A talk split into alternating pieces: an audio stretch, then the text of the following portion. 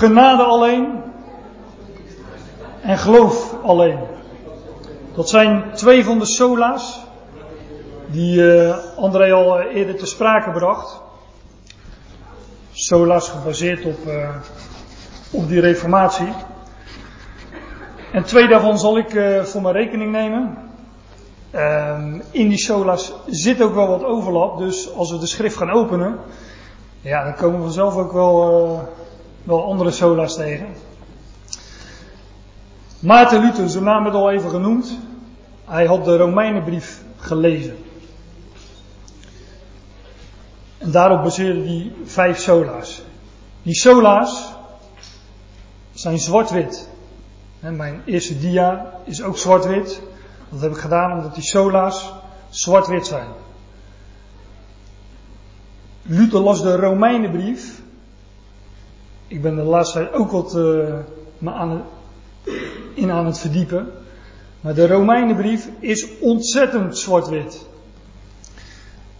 Dus ik ga u een aantal dingen laten zien vanuit de Romeinenbrief. Die schitterend zijn, maar ook, ja, ook zwart-wit inderdaad. Romeinen rekent af met heel veel theologie, filosofie, met denkbeelden. En daarom zeg ik, die brief is, uh, is zwart-wit. Daarom spreekt hij mij waarschijnlijk ook zo erg aan, want ik ben ook al uh, enigszins zwart-wit. Maar een paar voorbeelden. Romeinen rekent af met het zondeprobleem. Heeft u een zondeprobleem? Lees de Romeinenbrief. Wordt volledig mee afgerekend. Bent u een zondaar? Zijn hier zondaren in de zaal, had ik eigenlijk moeten vragen. U hoeft echt niet naar voren te komen om ze op te biechten. Dat, uh, dat zijn weer andere samenkomsten. Als u een zondaar bent, dan zit u goed, want we, ik ga het hebben over de Romeinenbrief. Als u, als u zojuist ja heeft uh, gezegd, dan kent u de Romeinenbrief nog niet goed. Want de Romeinenbrief zegt dat Christus voor ons stierf toen wij nog zondaars waren. Oftewel, als u een gelovige bent, u bent geen zondaar meer, God ziet u ook zo niet. Het is compleet mee afgerekend. Nou, ik zou nog wat andere dingen kunnen noemen. Hè. De vrije wil. Allemaal eh, begrippen die uh, in theologie, filosofie zo vaak terugkomen. Romeinen rekent daarmee af. God is soeverein, uit hem, door hem, tot hem zijn alle dingen. Vergeving is ook zo'n christelijk begrip. Je komt het in de hele Romeinenbrief niet tegen. Eén keer in de Statenvertaling, alleen de Statenvertaling, in Romeinen 3 vers 25. Maar het is niet goed vertaald. Sterker nog, in al Paulus' brieven, in al Paulus zijn brieven, kom je dat begrip niet tegen. In uw vertaling misschien, meen twee keer, Efeze 1, Colossense 1 meen ik. Vergeving van zonde is niet van toepassing op ons.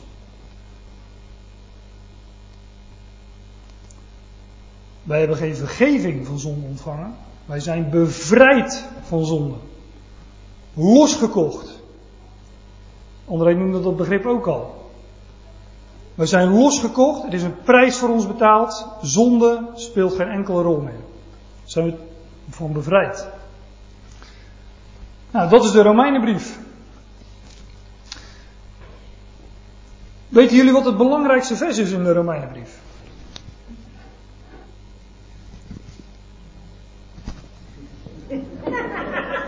Niemand?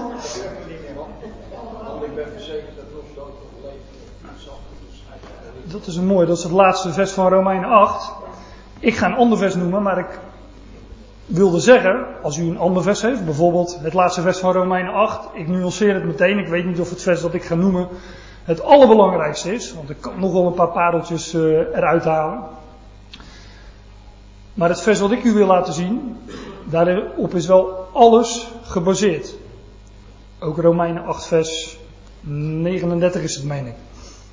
Maar inderdaad, dat is uh, ja, de liefde Gods. Niets kan ons scheiden van de liefde Gods, welke is in Christus Jezus. Ja, ook dat is natuurlijk het evangelie in een notendop. Het belangrijkste vers, ik nuanceer het, een van de belangrijkste versen die we vinden in de Romeinenbrief is meteen de aanvang van de Romeinenbrief.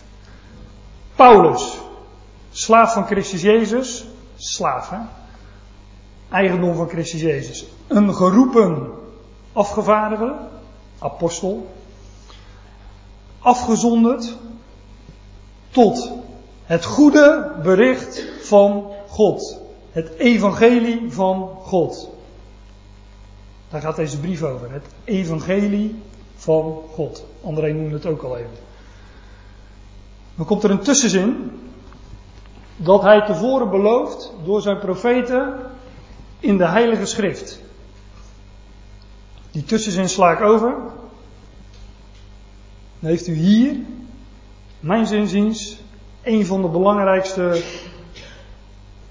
schriftplaatsen uit de Romeinenbrief. Het goede bericht van God aangaande zijn zoon. Waar gaat het evangelie over? Het evangelie van God gaat over de zoon van God.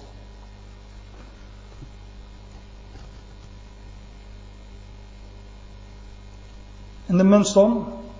Want veel prediking is erop gericht op wat, het men, wat de mens met het evangelie zou moeten doen. Paulus zegt hier in Romeinen, het evangelie, het goede bericht van God, gaat over de zoon. Het is aangaande zijn zoon. Dat woordje aangaande, ziet u hier, dus in het Grieks, is peri. Kennen we wel van periscoop. Dat betekent omtrent. De zoon, het evangelie is aangaande zijn zoon. De zoon is het middelpunt van het evangelie. De zoon is het centrale thema van het hele evangelie. Dus ook van de Romeinenbrief, want het, de Romeinenbrief gaat over het evangelie van God aangaande zijn zoon. Dat is ook een sola overigens, hè? Solus Christus. Alleen Christus. Wat heeft men met dat evangelie gedaan?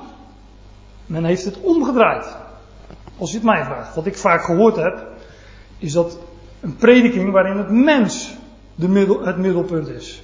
Wat moet een mens doen met het evangelie? En je moet wel zus en zus en zo. En als, je, als jij dat niet doet, dan word jij niet gered. En als jij dat wel doet, word jij gered. Dat is vaak het evangelie. Het evangelie gaat over de zoon. Het is aangaande zijn zoon. Het gaat niet over u. Het gaat niet over mij. Het gaat niet over. Uh... Kijk, wat men heeft gedaan is van de mens het voorwerp gemaakt. En van de zoon, waar je dan wel in moet geloven, anders word je niet gered. Het leidend voorwerp. Ik zal u zeggen, het is precies andersom. De zoon is het middelpunt, de zoon is het centrale thema. En wij worden daar, God zij dank, in betrokken. Tuurlijk worden we daarin betrokken. Tuurlijk wordt de mens daarin betrokken. Maar het evangelie gaat niet over u. Het gaat over de zoon. Hij doet het. En als je die woorden tot je door laat dringen aan het begin van deze brief, zegt Paulus eigenlijk van joh, ga zitten, relax, rust, ik ga je het evangelie uiteenzetten.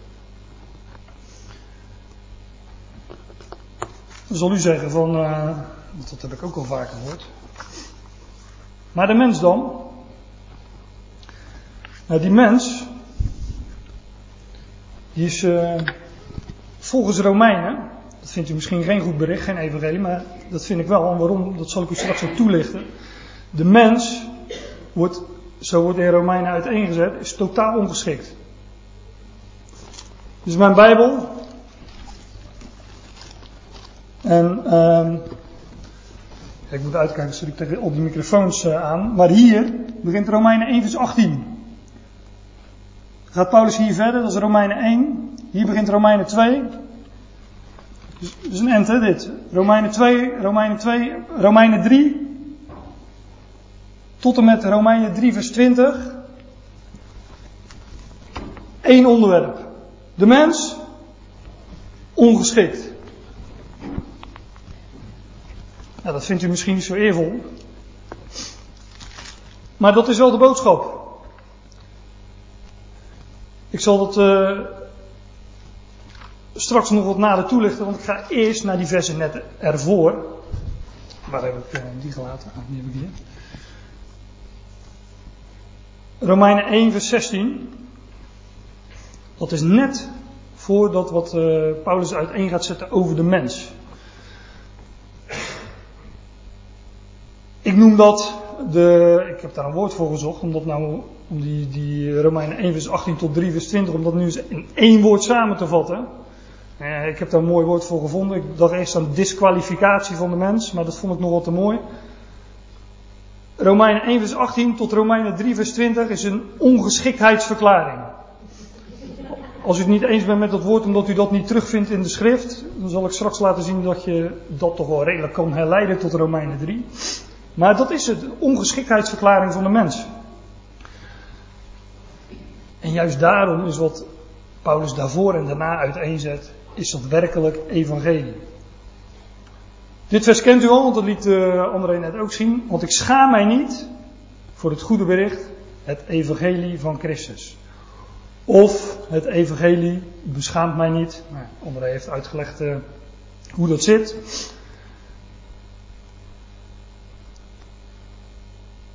Het evangelie beschaamt mij niet. Ik schaam mij niet voor het goede bericht van Christus.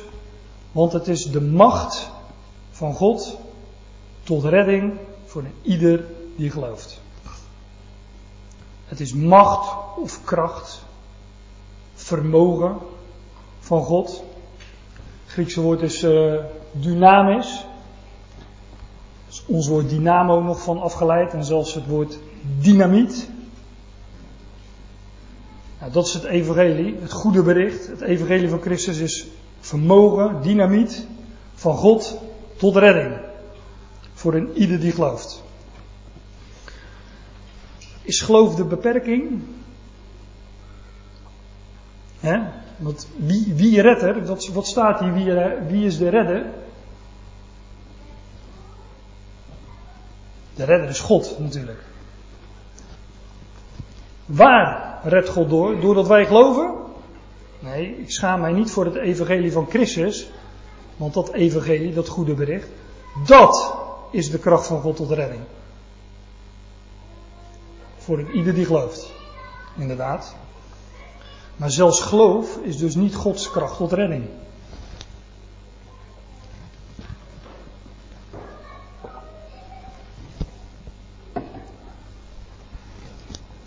Laat staan dat ons geloof kracht tot redding zou zijn. Geloof is een middel waardoor God ons rechtvaardigt. Geloof is het kanaal. God overtuigt ons en ook dat is zijn prestatie. Hij overtuigt u van wie hij is. Daardoor gelooft u en dat is het middel, het kanaal waardoor God, waardoor God ons rechtvaardigt. Want rechtvaardigheid of gerechtigheid, die twee eh, begrippen zijn uh, onderling inwisselbaar. Want rechtvaardigheid van God wordt daarin, in het evangelie, onthuld. Nou, daar heeft de andere natuurlijk zojuist over gehad. Niet God die recht eist van de mens maar God die recht doet aan zijn belofte, aan zijn eigen woord. Overigens, het, God doet recht aan zijn belofte. Wat stond er in de Romeinen 1 vers 2? Dat hij tevoren belooft. Het goede bericht, het evangelie van God, dat hij tevoren belooft door zijn profeten in de heilige schriften. En die belofte, dat is waar God recht aan doet. En dat is Gods rechtvaardigheid. Dat is zijn gerechtigheid. Rechtvaardigheid van God. Rechtvaardigheid van God wordt in het evangelie onthuld. Uit geloof tot geloof. Staat er dan. Wat is dat nou weer? Uit geloof tot geloof. Nou, hier, in dit vers, eh, staat niet uitgebreid uitgelegd wat dat is. Dat staat pas na dat gedeelte wat ik dan even samenvat als de ongeschiktheidsverklaring. Romeinen 3. Daar ga ik straks naartoe. Maar gaat hier, uh, ik ga het hier wel alvast laten zien. Wat uit geloof tot geloof is.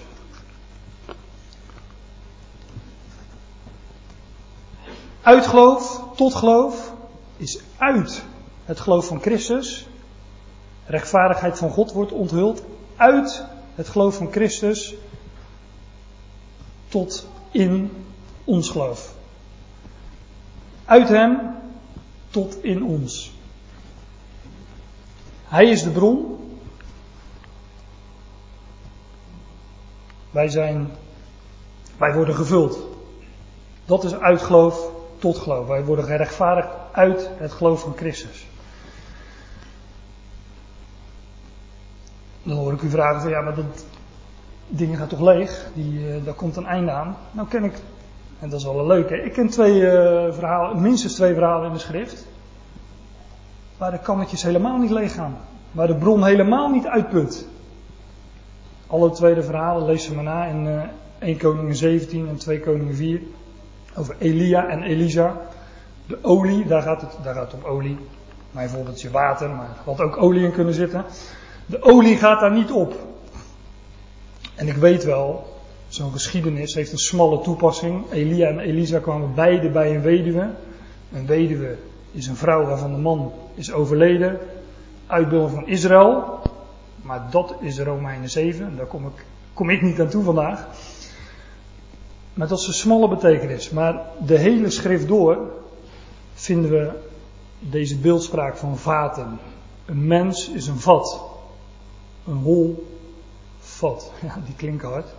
Maar een mens is een vat en zou gevuld worden. Je vindt dus de hele schrift door dat vaten gevuld worden.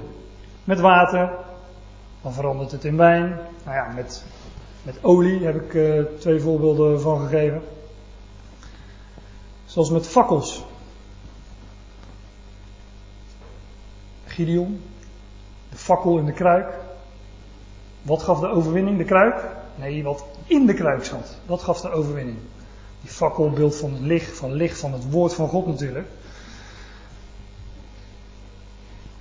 Maar dit is. Uh, deze, in deze geschiedenis wordt uit een ander vaatje getapt dan, uh, dan dat wij dat doen. En dit vaatje gaat, uh, deze bron van die, ja, die gaat inderdaad niet leeg. Rechtvaardigheid van God wordt daarin onthuld. Uit geloof tot geloof. Uit Hem, uit Zijn geloof tot in ons geloof. Kom er straks op terug. Zoals het is geschreven, de rechtvaardige echter zal uit het geloof leven. Wij zijn gerechtvaardigd uit geloof, uit het geloof van Christus. Maar hier staat ook dat een rechtvaardige uit dat geloof zou leven. Leven, volgens Gods recht, hè, wat, wat God als recht ziet, wat voor God recht is, wat voor God juist is, is een leven uit geloof. Niet een leven uit werken, dat is het tegenovergestelde. Een leven uit geloof. En geloof is dus ook de bron waaruit wij uh, leven of waaruit we zouden leven. Nou ja, die, dit is een schriftplaats uit uh, Habakkuk. Hè, de rechtvaardige echter zal uit geloof leven. Die wordt in het Nieuwe Testament nog een aantal keren aangehaald. Onder andere in, uh, Galaten 3 en Hebreeën 10. Nou, leg die schriftplaatsen naast elkaar. En um, ja, je zal zien uh, dat, dat wat, ik, wat ik nu zeg, dat het klopt. Dat het gaat over een leven uit geloof. Nou, dan volgt, um, dus wat ik in Romeinen 1 hè, bedoel ik, dan volgt uh, na vers 16 en 17, dan volgt Romeinen 1 vers 18. En dan gaat het tot en met hoofdstuk 3 vers 20 over de mens, Jood, Heiden, nationaal, uh, internationaal, maakt niet uit, individueel. De mens is ongeschikt. Ehm, het, het, uh, ook in dit gedeelte zit het uh, venijn in de staart. Om het zo te zeggen, want het einde van Romeinen 3, vanaf vers 9 ongeveer. Um, ja, daar staan termen van: er is niemand rechtvaardig, ook niet één. Er is niemand die goed doet. Allen zijn zij onnut geworden, zegt de Statenvertaling. Onbruikbaar staat daar dus. Ongeschikt. Nou, enzovoorts, enzovoorts. Als u, als u bij het lezen van Romeinen, naar aanleiding van dit vers, het goede bericht van God, het evangelie van God, aangaande zijn zoon, als u daar nog niet achterover bent gaan zitten van oké, ik hoef van mezelf niks meer, ik hoef niet van mezelf te verwachten, ik mag alles, en dan ook echt alles van hem verwachten. Als u dat nog niet had, ja, maar wij moeten toch ook zus en zus en zus en zo, dan raad ik u aan om zeer aandachtig dit gedeelte te lezen. Dan wordt u nok uitgeslagen. Want dan weet, dan weet u dus echt dat u van uzelf niets hoeft te verwachten. Dat er van een mens niks te verwachten valt. Een mens is ongeschikt. Hier volgt dus de absolute knock-out. Waarin Paulus dus afrekent met alles wat met mensen en mensenwerk uh, te maken heeft. Eigenlijk zou nu in, mijn, in een Bijbel, hè, dat doen ze natuurlijk niet, maar het zou mooi geweest zijn als er nu een, of twee witte bladzijden waren geweest. Van denk daar maar eens over na. Want nu, na deze woorden, bijvoorbeeld, om het even samen te vatten, opdat elke mond gestopt zal worden. Dat is het, dat is het doel van, van deze verse. Opdat elke mond gestopt zal worden en de hele wereld onder de rechtspraak zal komen voor God. Er is één die recht gaat spreken en dat is God. Nou, we weten uh, wat die rechtvaardigheid van God betekent. Dat heeft André zojuist uiteengezet. Maar de mens, als hij iets van zichzelf verwacht, ongeschikt opdat elke mond gestopt zal worden en de hele wereld onder de rechtspraak zal komen voor God. Uit de werken van de wet zal geen enkel vlees voor hem gerechtvaardigd worden, want door de wet is er kennis, besef van zonde.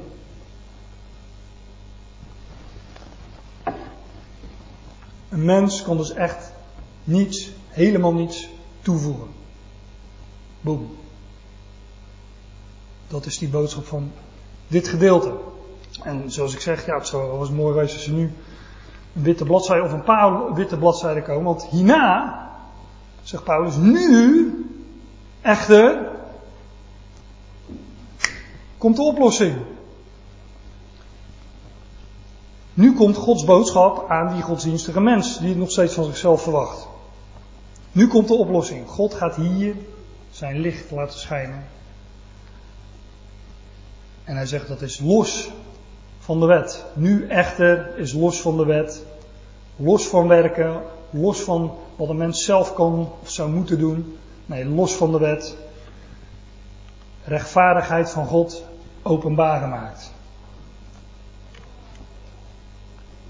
De rechtvaardigheid van de mens is de mens die probeert, tracht, recht te doen aan Gods woord. Door te werken, door te doen. Is kansloos. Dat zegt Romeinen. Dat zeggen die versen. Paulus bijvoorbeeld was de schrijver van deze brief, zei dat hij na, na, de, de, na de rechtvaardigheid die in de wet is, was hij onberispelijk. Nou, we weten waar dat hem gebracht heeft. Nu echter is los van de wet rechtvaardigheid van God openbaar gemaakt, waarvan door de wet en de profeten getuigenis gegeven wordt. In, in, in de wet, de, de, de, boeken van het Oude Testament, de profeten, de psalmen, daarin wordt bevestigd dat Gods gerechtigheid, zijn rechtvaardigheid, gelijk staat aan zijn trouw. Nou, André liet daar ook wat versen zien, van onder andere uit de psalmen. En in de Romeinenbrief wordt Abraham bijvoorbeeld als, uh, als voorbeeld gesteld. En het wordt door Paulus, hè, waarvan door de wet en de profeten getuigenis gegeven wordt, het wordt door Paulus ten volle openbaar gemaakt. Hij opent dat waar nog een uh, bedekking of een onthulling overheen ligt. Nu echter is los van de wet rechtvaardigheid van God openbaar gemaakt, waarvan door de wet en de profeten getuigenis gegeven wordt. Een rechtvaardigheid echter van God. Gods gerechtigheid, Gods rechtvaardigheid.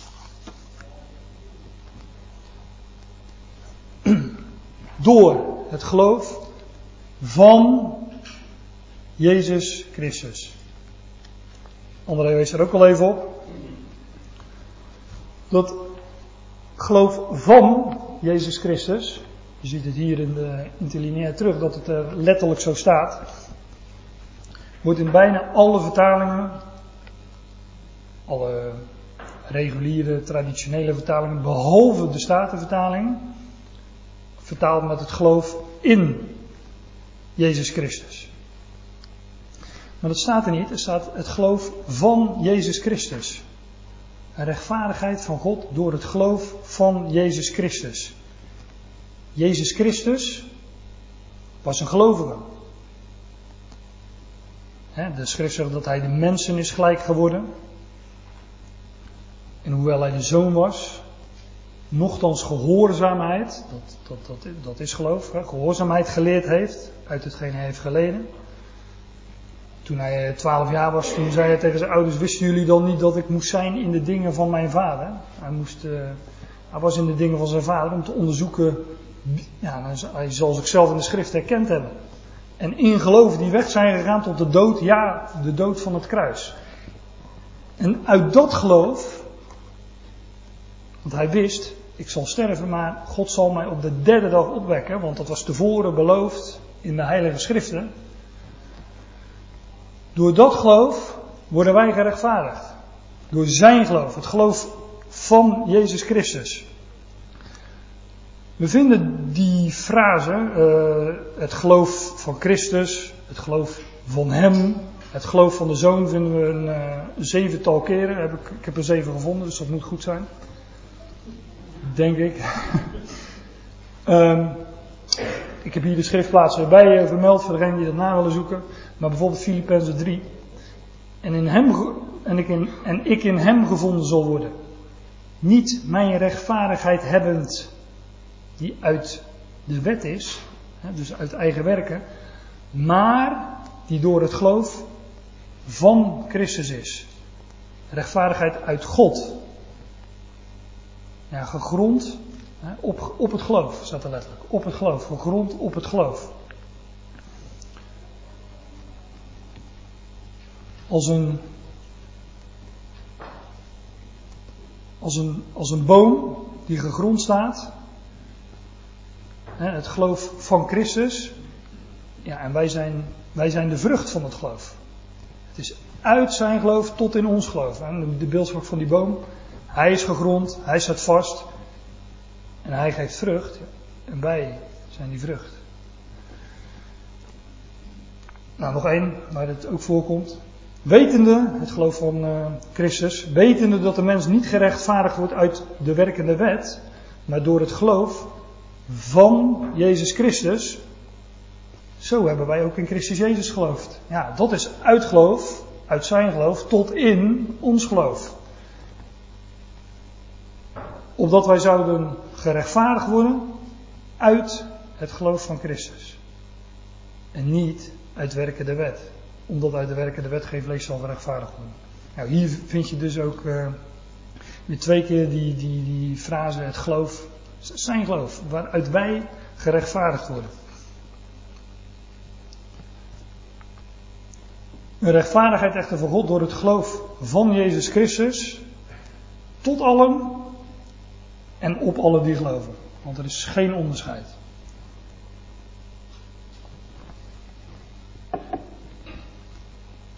Ik zei in het begin, is dat geloof dan een beperking? Nee. Het zal komen tot allen. Elke knie zal buigen en elke tong zal van harte God beleiden dat Jezus Christus, zal van harte beleiden dat Jezus Christus Heer is. Tot de heerlijkheid van God de Vader. Elke tong zal dat beleiden. Het is namelijk tot allen. Het geloof van Jezus Christus is tot allen. Maar het is nu op allen die geloven. Ben je nu al een gelovige, dan, ja, dan uh, heb je een bevoorrechte positie. Maar het zal zijn voor allen. Het is tot allen. Overigens, het, uh, als, je, als je nog meeleest in uh, andere vertalingen, zoals bijvoorbeeld de MBG, daar staat volgens mij zoiets als tot allen die geloven. En dat is een uh, grondtekst issue, daar hebben ze wat woorden weggelaten. Maar de oudere, betere handschriften, die hebben allemaal dit. Tot allen en op of over allen die geloven. Het is nu, het is nu over of op allen en het zal zijn tot of tot in allen.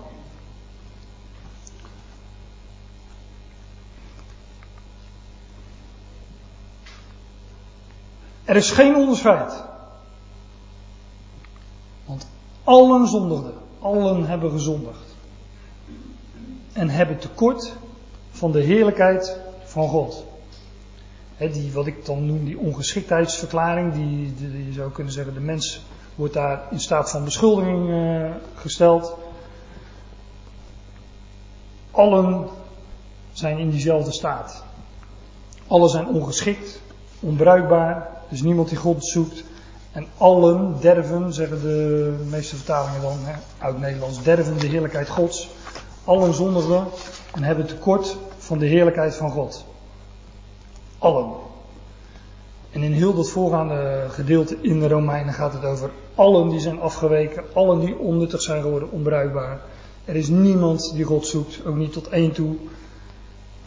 Want allen zondigden en hebben tekort van de heerlijkheid van de God gerechtvaardigd wordend, in de juiste positie tot God gezet worden, recht gezet worden, gerechtvaardigd wordend om niet in zijn genade.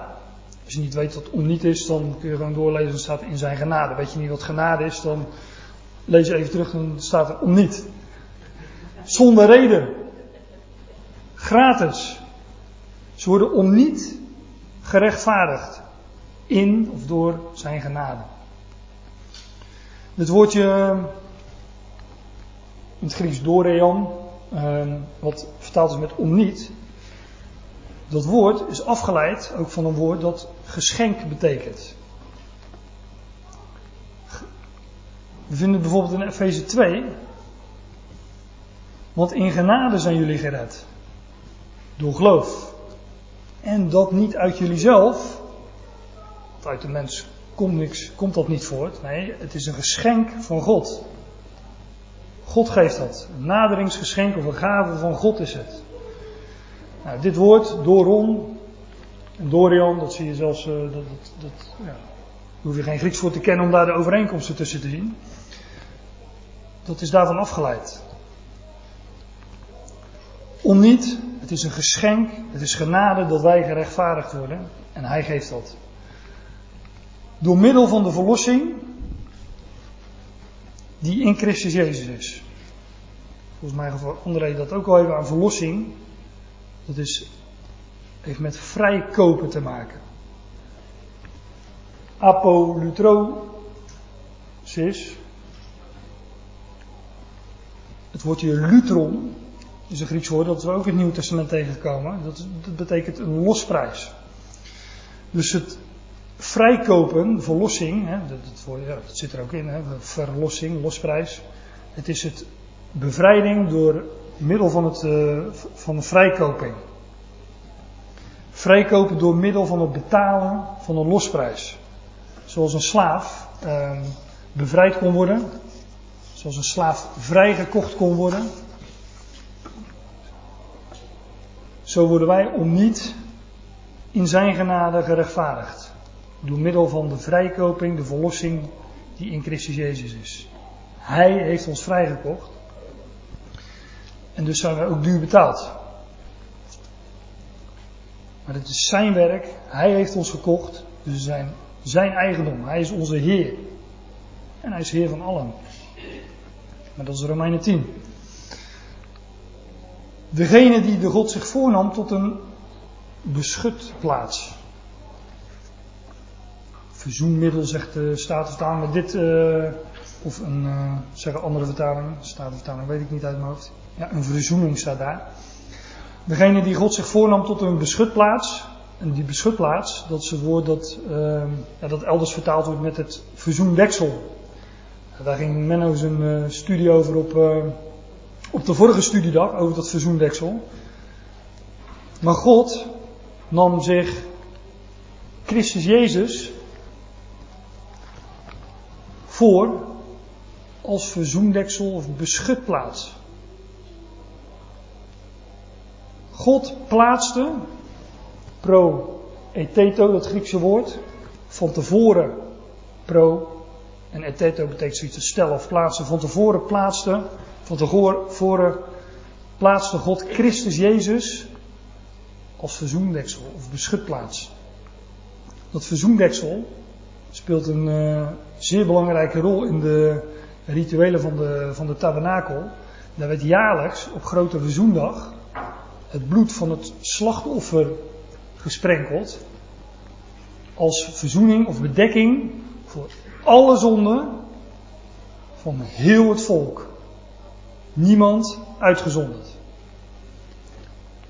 En God nam zich Christus Jezus voor tot een verzoendeksel of beschutplaats. Nou, dat uh, wil op zijn minst zeggen dat dat verzoendeksel een type is van Christus Jezus, een uitbeelding. Door het geloof in zijn bloed. God plaatste Christus Jezus van tevoren, dat nam hij zich van tevoren voor, als beschutplaats door het geloof in zijn bloed. Vanwege het geloof in zijn bloed. Hier staat dus ook dat God gelooft. We hadden het net over het geloof van Jezus Christus. Maar hier staat dat God, God weet wat hij doet, want hij is soeverein, hij is de plaatser van alle dingen. Daarop plaatste hij van tevoren Christus Jezus als beschutplaats.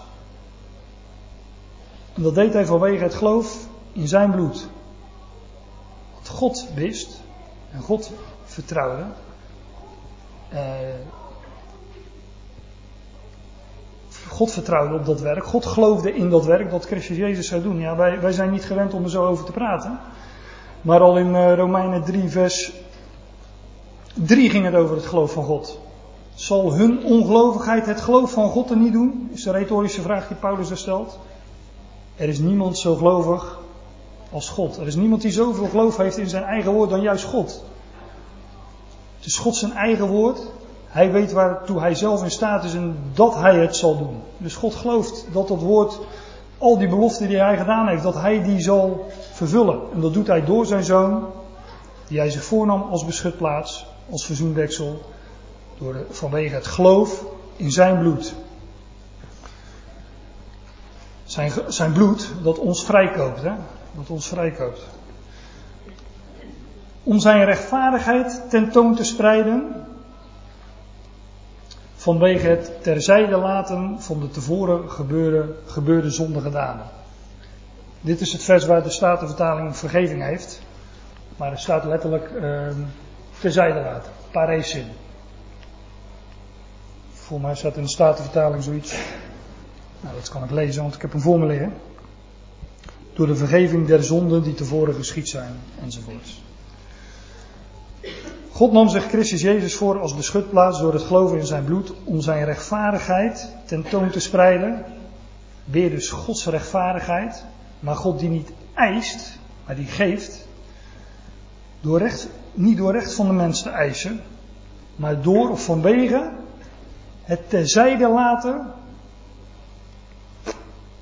aan de kant ermee, van de tevoren gebeurde zondige daden.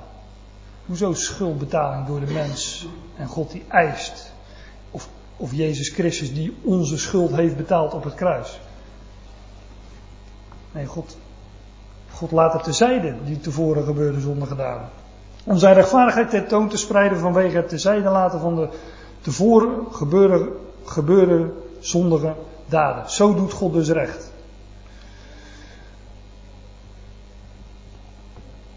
In of onder de verdraagzaamheid van God met het doel zijn rechtvaardigheid tentoon te spreiden in de huidige periode.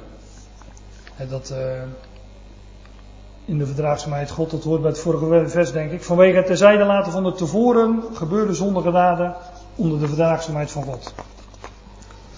Met het doel zijn rechtvaardigheid tentoon te spreiden in de huidige periode, in deze tijd. Zodat hij zelf rechtvaardig is. En rechtvaardigende degene, staat het weer, die uit het geloof van Jezus is.